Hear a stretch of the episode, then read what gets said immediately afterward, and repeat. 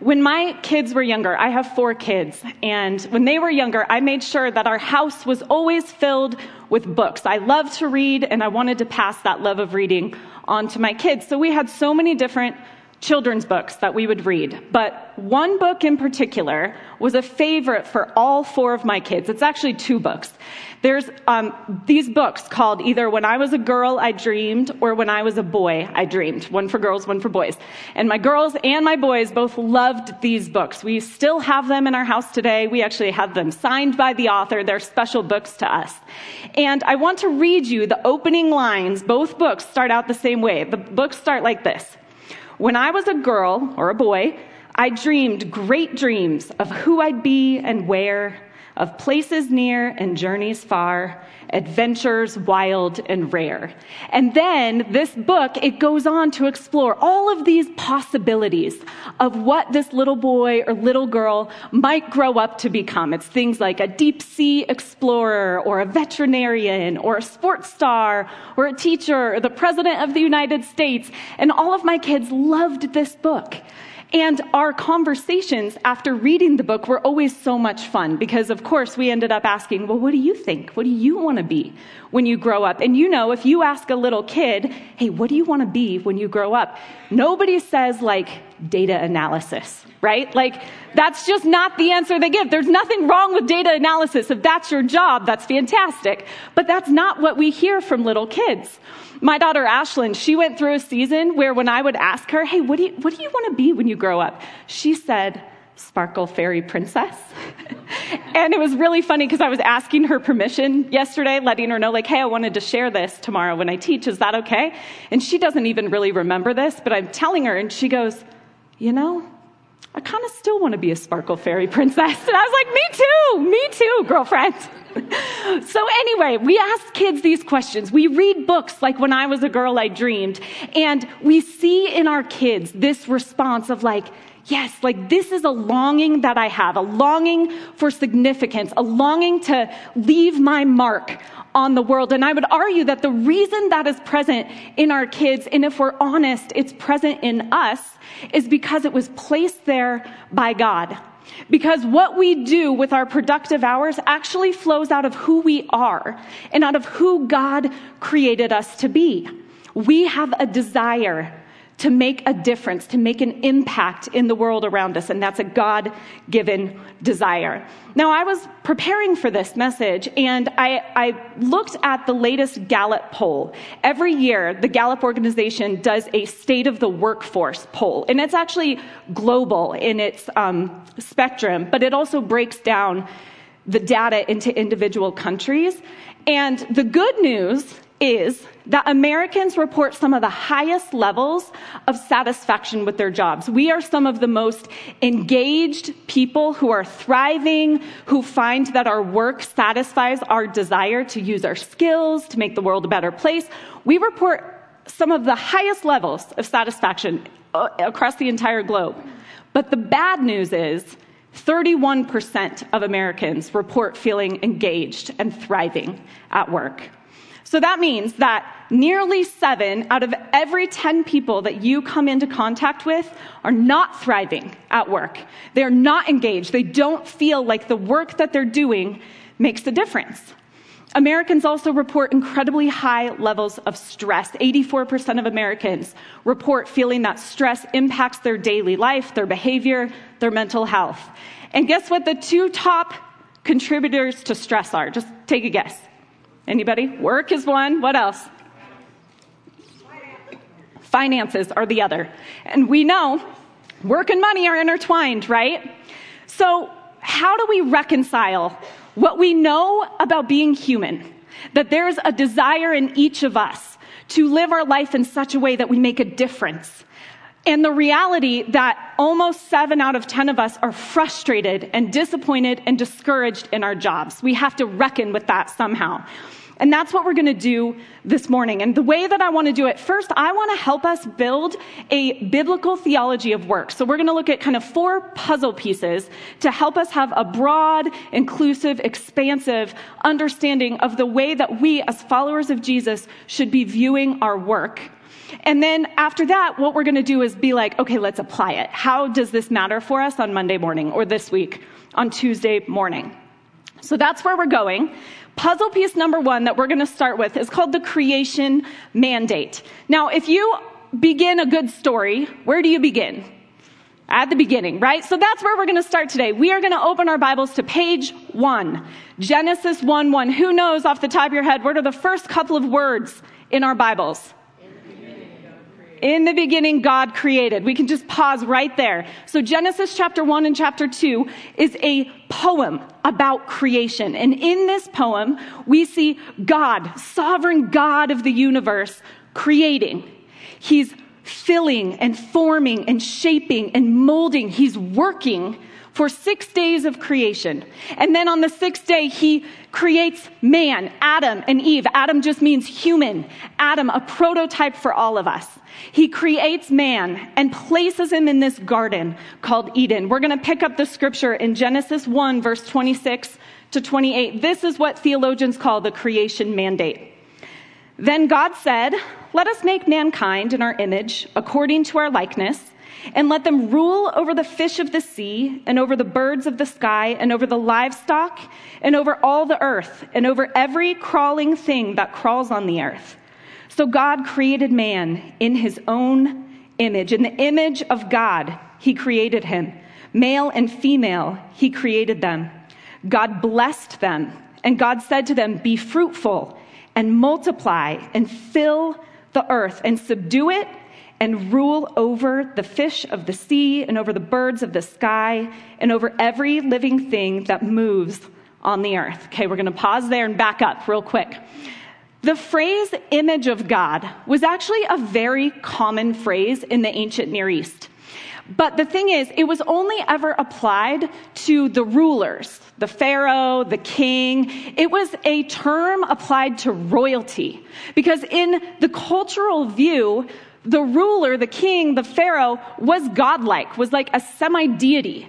And everybody else was the common folks, worthless, had to do the grunt work of society, and the king would live the life of leisure. And so, right from the beginning, Genesis chapter 1, these very first words in the Bible are, are just shocking. They're subversive. They are so countercultural because what we see here is, first of all, God working. He's not leaving the work to the minions, right? Like, I guess there were no minions in the beginning, but nonetheless, nonetheless, he's working, he's creating, right? And then he creates people, the prototype for humans, and he gives them this royal image. He created kings and queens to rule with him. That's you and I. We continue to bear that image. We were created in the image of God. And as God continues to give this creation mandate. He gives this blessing to Adam and Eve, and it's filled with kingly language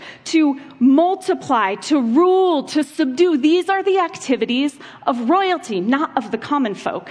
So, right from the beginning, this story is unlike any other story. There's creation narratives all over the ancient Near East, and there's similarities in some of them, but nothing like this, nothing where God chooses to partner with us, with humans, to rule and reign together. And yet, that is what happens in our creation narrative. The creation mandate kind of has a part two that you find in Genesis chapter 2, verse 15. I want to read it to you. The Lord God took the man and put him in the Garden of Eden. Eden is a Hebrew word that means delight, to work it and to take care of it. That word, work, that is the Hebrew word abad. And the word abad is really interesting because it can be translated three different ways. Abad means to work, the way that we see it here, but abad can also be translated as service to or as worship.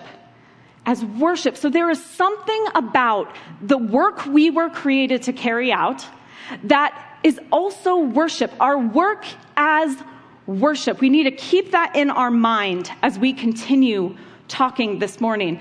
Tim Keller was a great thinker and theologian, and he spent a lot of his life talking about this very topic about work and faith and how they intersect. And he has such a wonderful definition of work that I want to share with you this morning.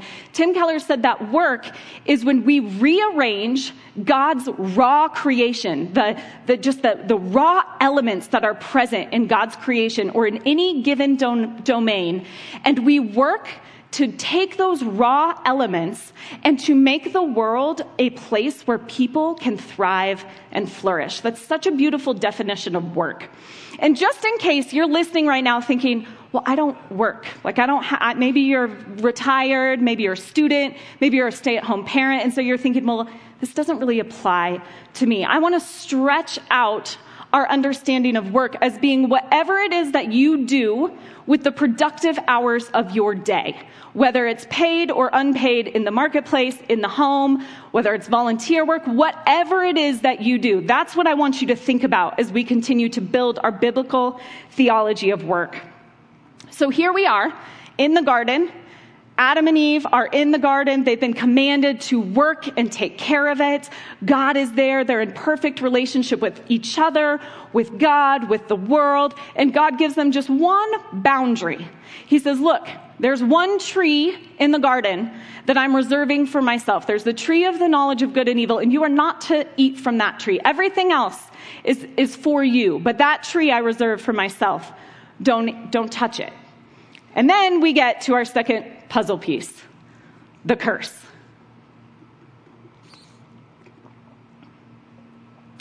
Genesis chapter 3 opens up and things are looking great, right? Genesis 1 and 2 is beautiful. Things are going great. Adam and Eve are ruling and reigning alongside God. And then we get to chapter 3. And the evil one, the very embodiment of evil in the form of a serpent, comes into the garden and begins to cause Adam and Eve to question God's goodness and God's character and tempts them to define good and evil for themselves and to take from that tree that they were commanded not to take from. And Eve listens to the serpent and Adam along with her. And with their act of rebellion against God, sin is ushered into the world.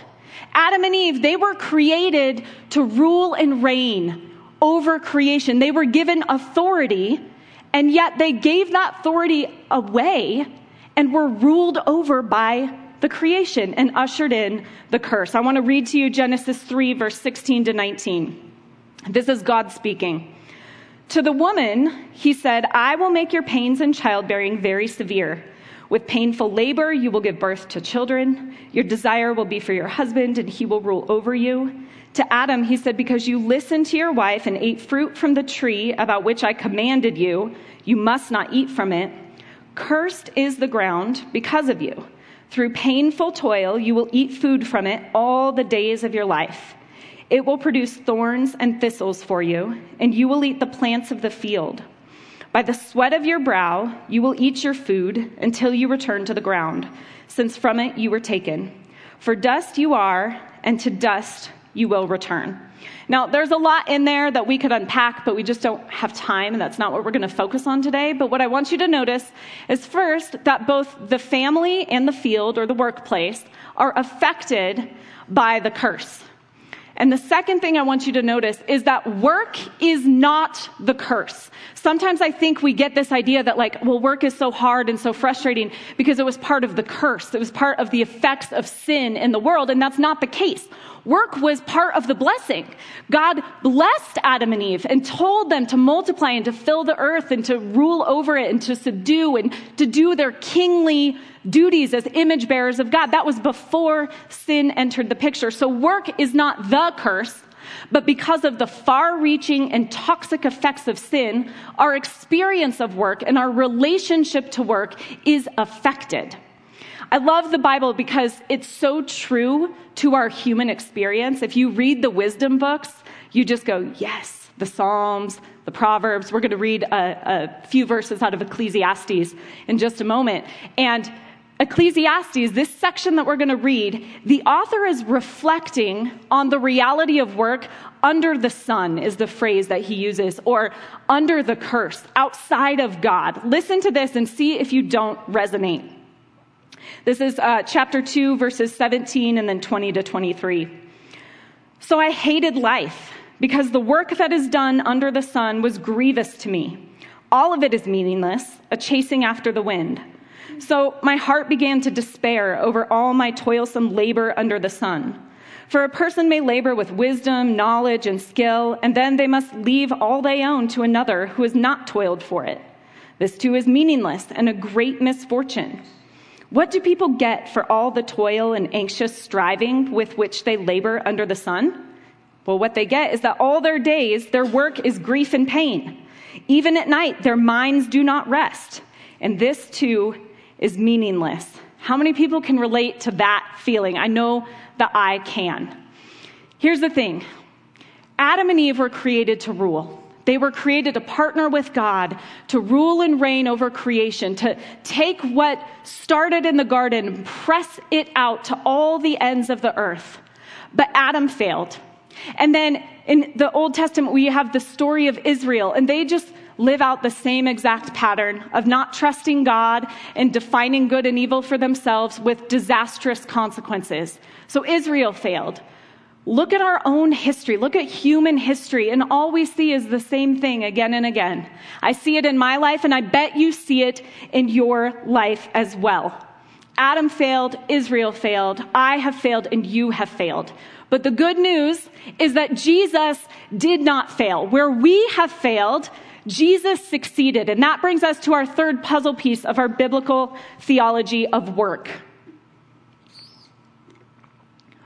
We have the creation mandate, we have the curse, and now we have the cure, and that's Jesus. Jesus came to undo the sin of Adam and to reverse the curse that was present in Genesis chapter 3 because of the rebellion in the garden. I want to read Romans 5 17 to 18 to you. This is Paul talking about and reflecting on Jesus and the undoing of the sin of Adam. For if by the trespass of the one man death reigned, listen to that kingly royal language, death reigned through that one man, how much more will those who receive God's abundant provision of grace and of the gift of righteousness reign in life through the one man, Jesus Christ? Consequently, just as one trespass resulted in condemnation for all people, so also one righteous act resulted in justification and life for all people. What good news! Oftentimes, when we meditate on Jesus and on his life and death and resurrection, we focus on his deity and his glory, and that is beautiful, and our hearts do need to meditate on that. Jesus said, If you want to know what God is like, just look at me. If you want to see the Father, look at me. I am the exact image of God. I am the visible image of the invisible God, right? But here's the thing Jesus didn't only come to show us what God is like, He also came to show us what the true human is really like. Jesus was also 100% human.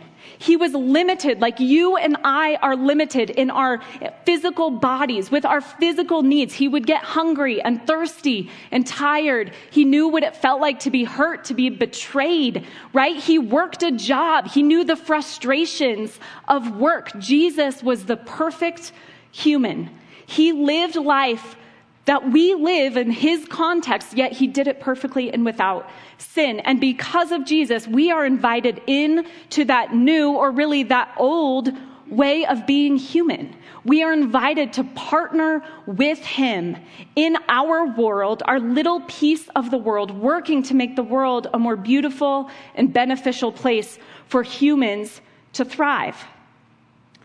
But here's the thing we all know that we're still struggling with the curse, right? Like, we still experience what we just read about in Ecclesiastes. We feel that frustration, that disappointment, that just like the thorns and the thistles of what we do with our productive hours because we're living in the in between.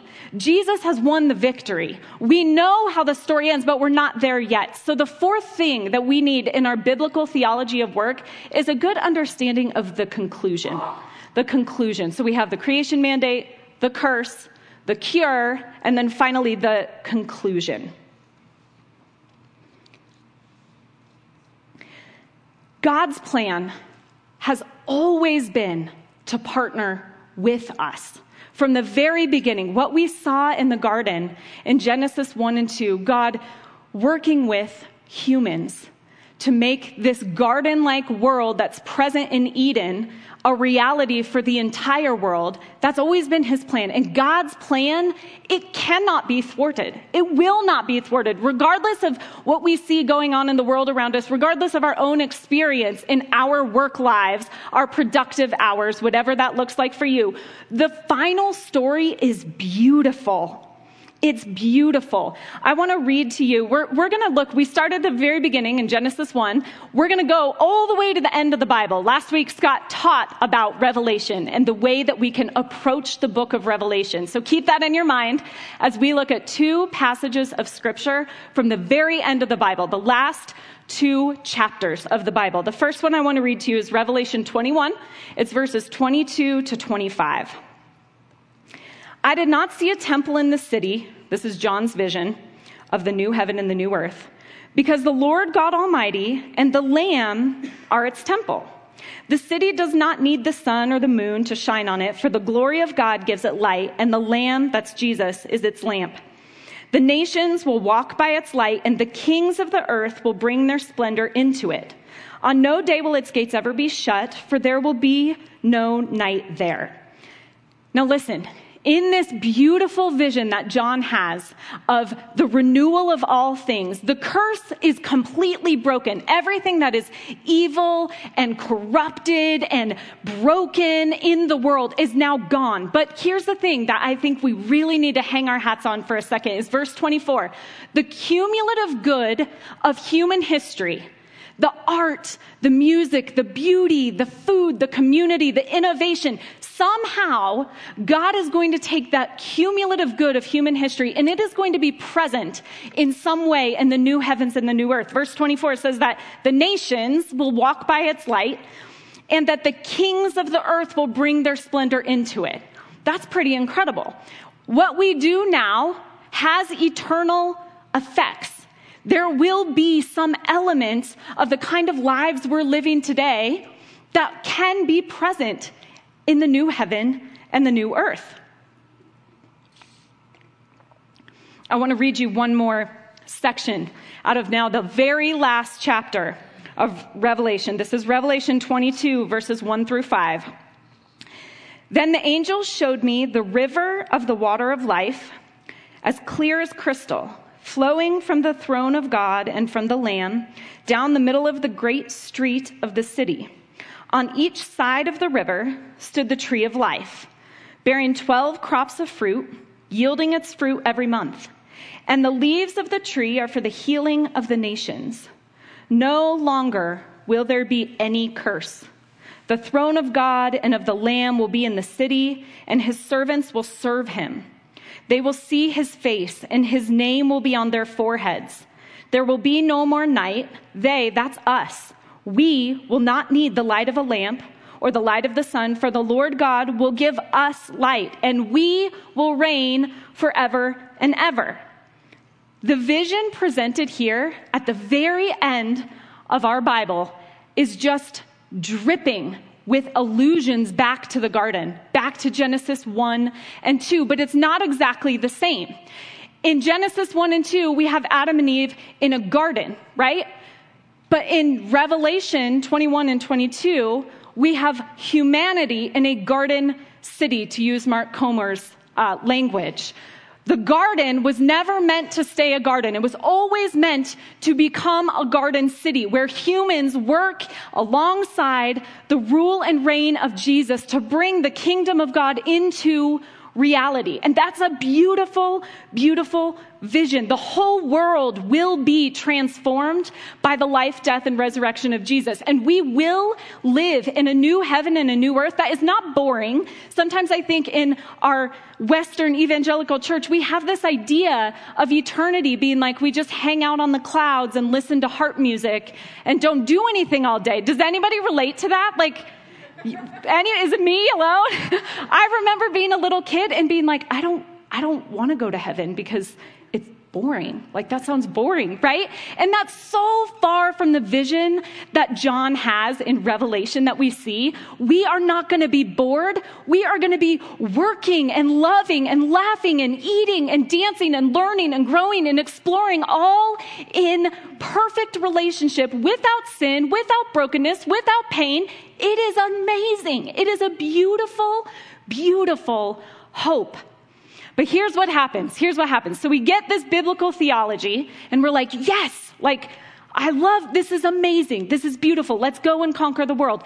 And then we get to Monday morning or Tuesday morning and we come crashing down into the reality of a job that maybe you don't want, that you would never have picked for yourself, that you've taken simply to be able to pay the bills, or a lack of a job that you are desperate to find work and you have not been able to, or in a season where for whatever reason, maybe you're staying home with young kids, maybe you're a student in school, maybe you are dealing with health issues that are keeping you from being able to pursue your passions and your dreams in the way that you want to. And this vision of working the way that God created us to work bashes up against the reality of our situation and leaves us being like, ugh, now what? So that's where I want to land the plane. We're going to move through these three points quickly, but I have three things that I think can help us face Mondays well. The first thing is we need to stop categorizing the sacred versus the secular. This idea that there are spiritual things that are good and that God cares about and that God is active in. And then there are secular things or worldly things or material things that just don't really matter. This is such a dangerous way of thinking, and it is alive and well in the church today. And we need to undo it. This has its roots all the way back to before the time of Jesus. It's kind of like modern day Gnosticism, and it's just flat out wrong. You know, if you search the Hebrew Bible, the Old Testament, for the word spiritual, it, it literally doesn't exist. Like you won't be able to find it. And the reason is because to the Hebrew mind, it was all spiritual. There was nothing that did not matter to God. There was no part of life that did not matter to God.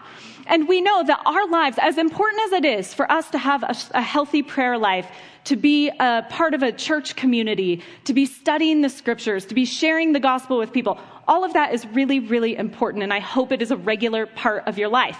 But if you think that that's the only place where your discipleship to Jesus matters, then you're missing out because the majority of our lives are spent in the non spiritual stuff. The majority of our lives we spend working, running errands, changing diapers, mowing the lawn, exercising, walking the dog, going to the grocery store, all of these things that make up the majority of our life Jesus cares about deeply. He wants every last square inch of your life. And he is longing for you to recognize his activity and his presence in the most mundane areas of life, including your work. In Colossians 3:17, Paul writes, "And whatever you do, whether in word or deed, do it all in the name of the Lord Jesus." giving thanks to God the Father through him, whatever you do. So stop separating the sacred and the secular. There's no dividing line there anymore. And then the second thing that we can do to approach our Monday morning, our productive hours well, is to view our work as unto Jesus. It doesn't matter what your productive hours are made up of, unless what you are doing is sinful, unless you are contributing to the abuse or the degradation or the oppression of people. It doesn't matter what your job is. You can do it unto Jesus for the glory of God in uh, the same chapter in Colossians, chapter 3, Paul is talking about relationships and people living in all kinds of different relationships. And he speaks specifically to slaves. Now, slave, slavery in Paul's day is not the same as our country's ugly history with slavery. So don't think that. Slavery in this time was more like indentured servitude, but it was still not fun. If you were an indentured servant or a slave during this time, you had like the worst of the worst jobs.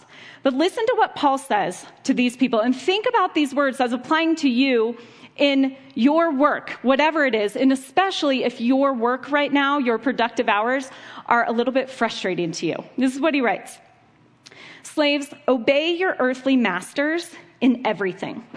And do it not only when their eye is on you and to curry their favor, but with sincerity of heart and reverence for the Lord. Whatever you do, work at it with all your heart, as working for the Lord and not for human masters. Whatever you do, work at it with all your heart. When my son Owen was a toddler, he was like two to three years old, and he loved the trash truck. I mean, loved the trash truck. Trash day in our neighborhood was Wednesdays. And I'm not kidding. Wednesday was like Christmas morning every single week for Owen. He loved the trash truck. We would get the bigger kids off to school and like it would be a race home. The trash guy usually came at like 8:30 in the morning and the kids' school started at 8. So it was like we got to get we got to get home. No errands Wednesday mornings. We got to get home to see the trash truck. And we would wait in the living room, and Owen would be able to hear when the, the truck would start coming down the street, and he would run to the door, and we would stand there and wait. And our trash man was so incredible. Like, he knew how much Owen looked forward to seeing him every week. He would smile. If he had enough time, he would get out of his car and give Owen high fives. Um, Owen would always go like this, and he would like honk his horn, you know, for, for him. We had a really bad windstorm one time, and the trash cans had all blown over. Trash was everywhere. And I pulled into our driveway from dropping the kids off, and I was running a little bit late. And so the trash man was already on our street, and he was out of the trash truck picking up the garbage bags that had blown out of trash cans and tossing it in to his truck. And I remember telling um, my husband Joel at the time, like, I feel like this guy has to follow Jesus. Like, who would do their job with this amount of joy and integrity if they weren't working as unto the Lord? And I don't know if he was actually following Jesus or not, but like, I suspect that he was. It doesn't matter what your job is, you can do it as unto the Lord. And then finally, look forward to your reward. When Paul continued the verses that we just read after saying, Whatever you do, work at it with all your heart as working for the Lord, he goes on in verse 23, or I'm sorry, 24, and says, Since you know that you will receive an inheritance from the Lord as a reward. It is the Lord Christ you are serving. Why should you work at whatever you do with all your heart? Because you know that you are building up an, an inheritance in eternity. It's not wrong. Sometimes in our Christian mindset, we get an idea that if we do something for any sort of benefit to ourselves, that like negates the good act. You know what I mean? And I get why we feel that way. There's some validity around that.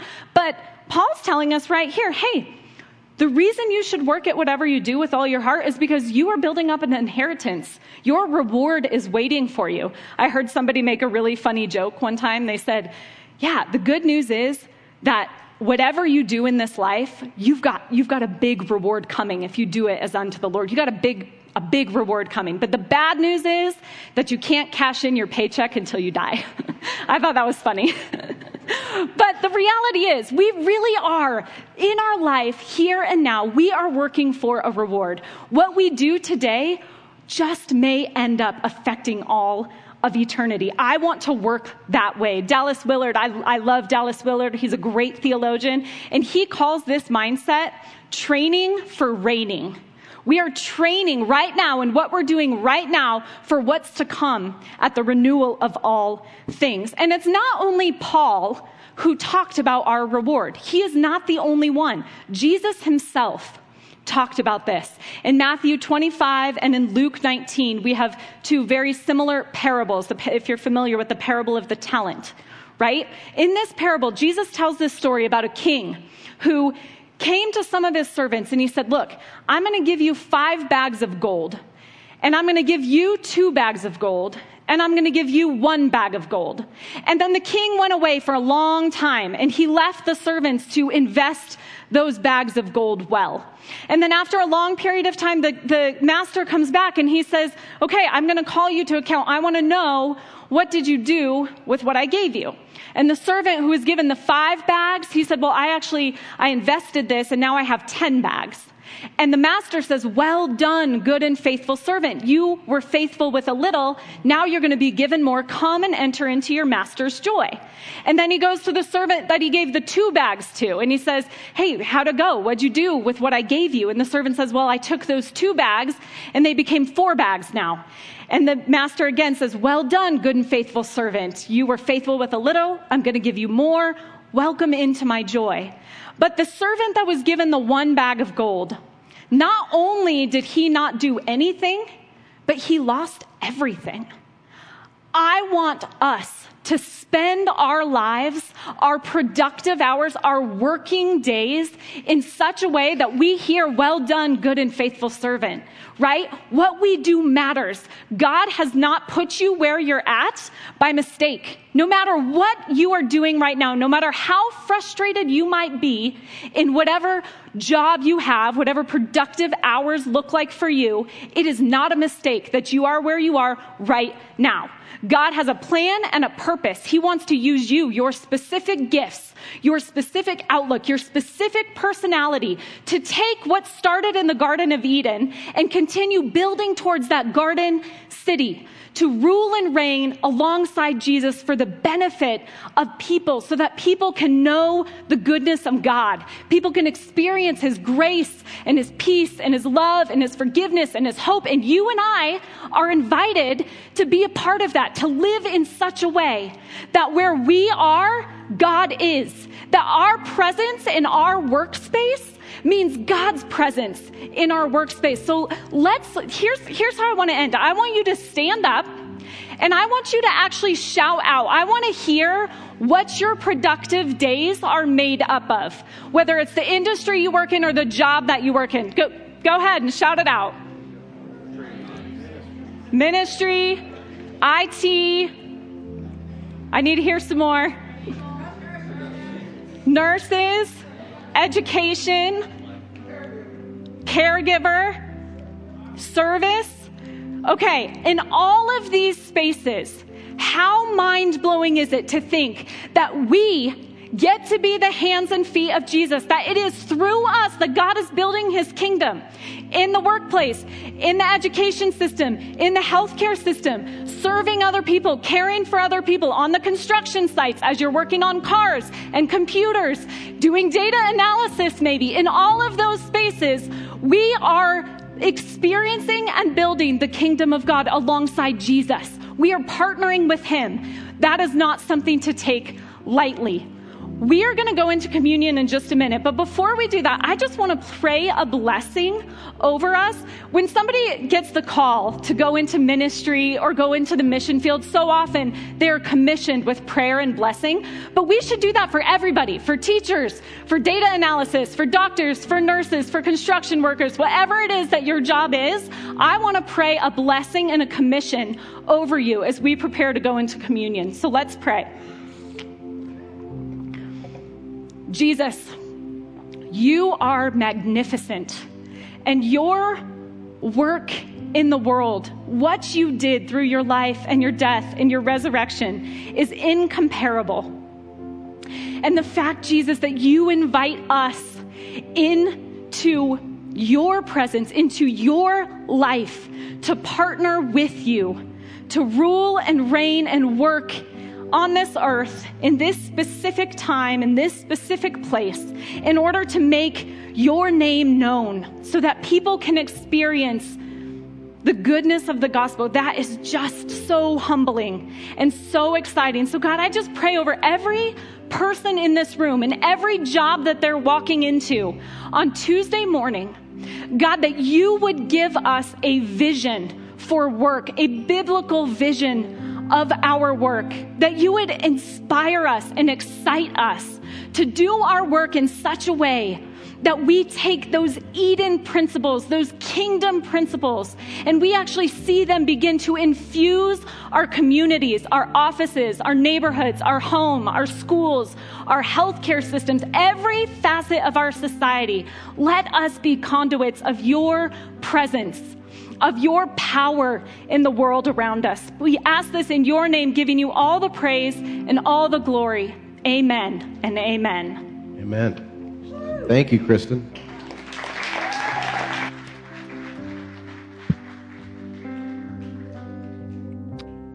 We're going to go into communion, and we have the communion elements uh, up here, and there's some in the back. Just remember as we take communion, we're remembering what Jesus did for us. He told us to do this. And we're reminded of the gospel. We're reminded that we're forgiven. We're reminded that we have hope. And so, um, and when you take communion, you're taking it by faith. You're agreeing with Jesus that He is Savior and Lord. And it's a reaffirming of our understanding of His commitment to us and our allegiance with Him. So, why don't you move, grab the elements, go back to your seat, and then we'll take them together after we sing this song.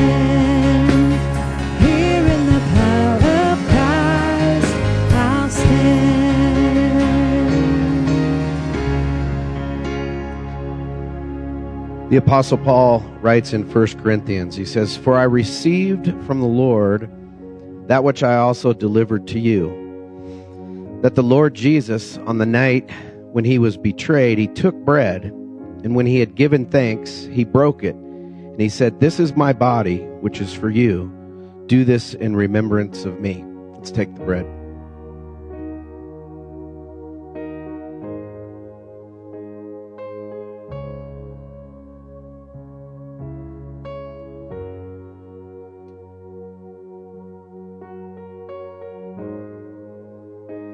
In the same way, he also took the cup after supper, saying, This cup is the new covenant in my blood. Do this as often as you drink it in remembrance of me. For as often as you eat this bread and drink the cup, you proclaim the Lord's death until he comes. Let's take the cup.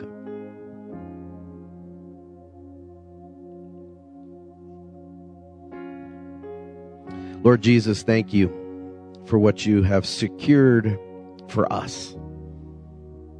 We agree and say thank you.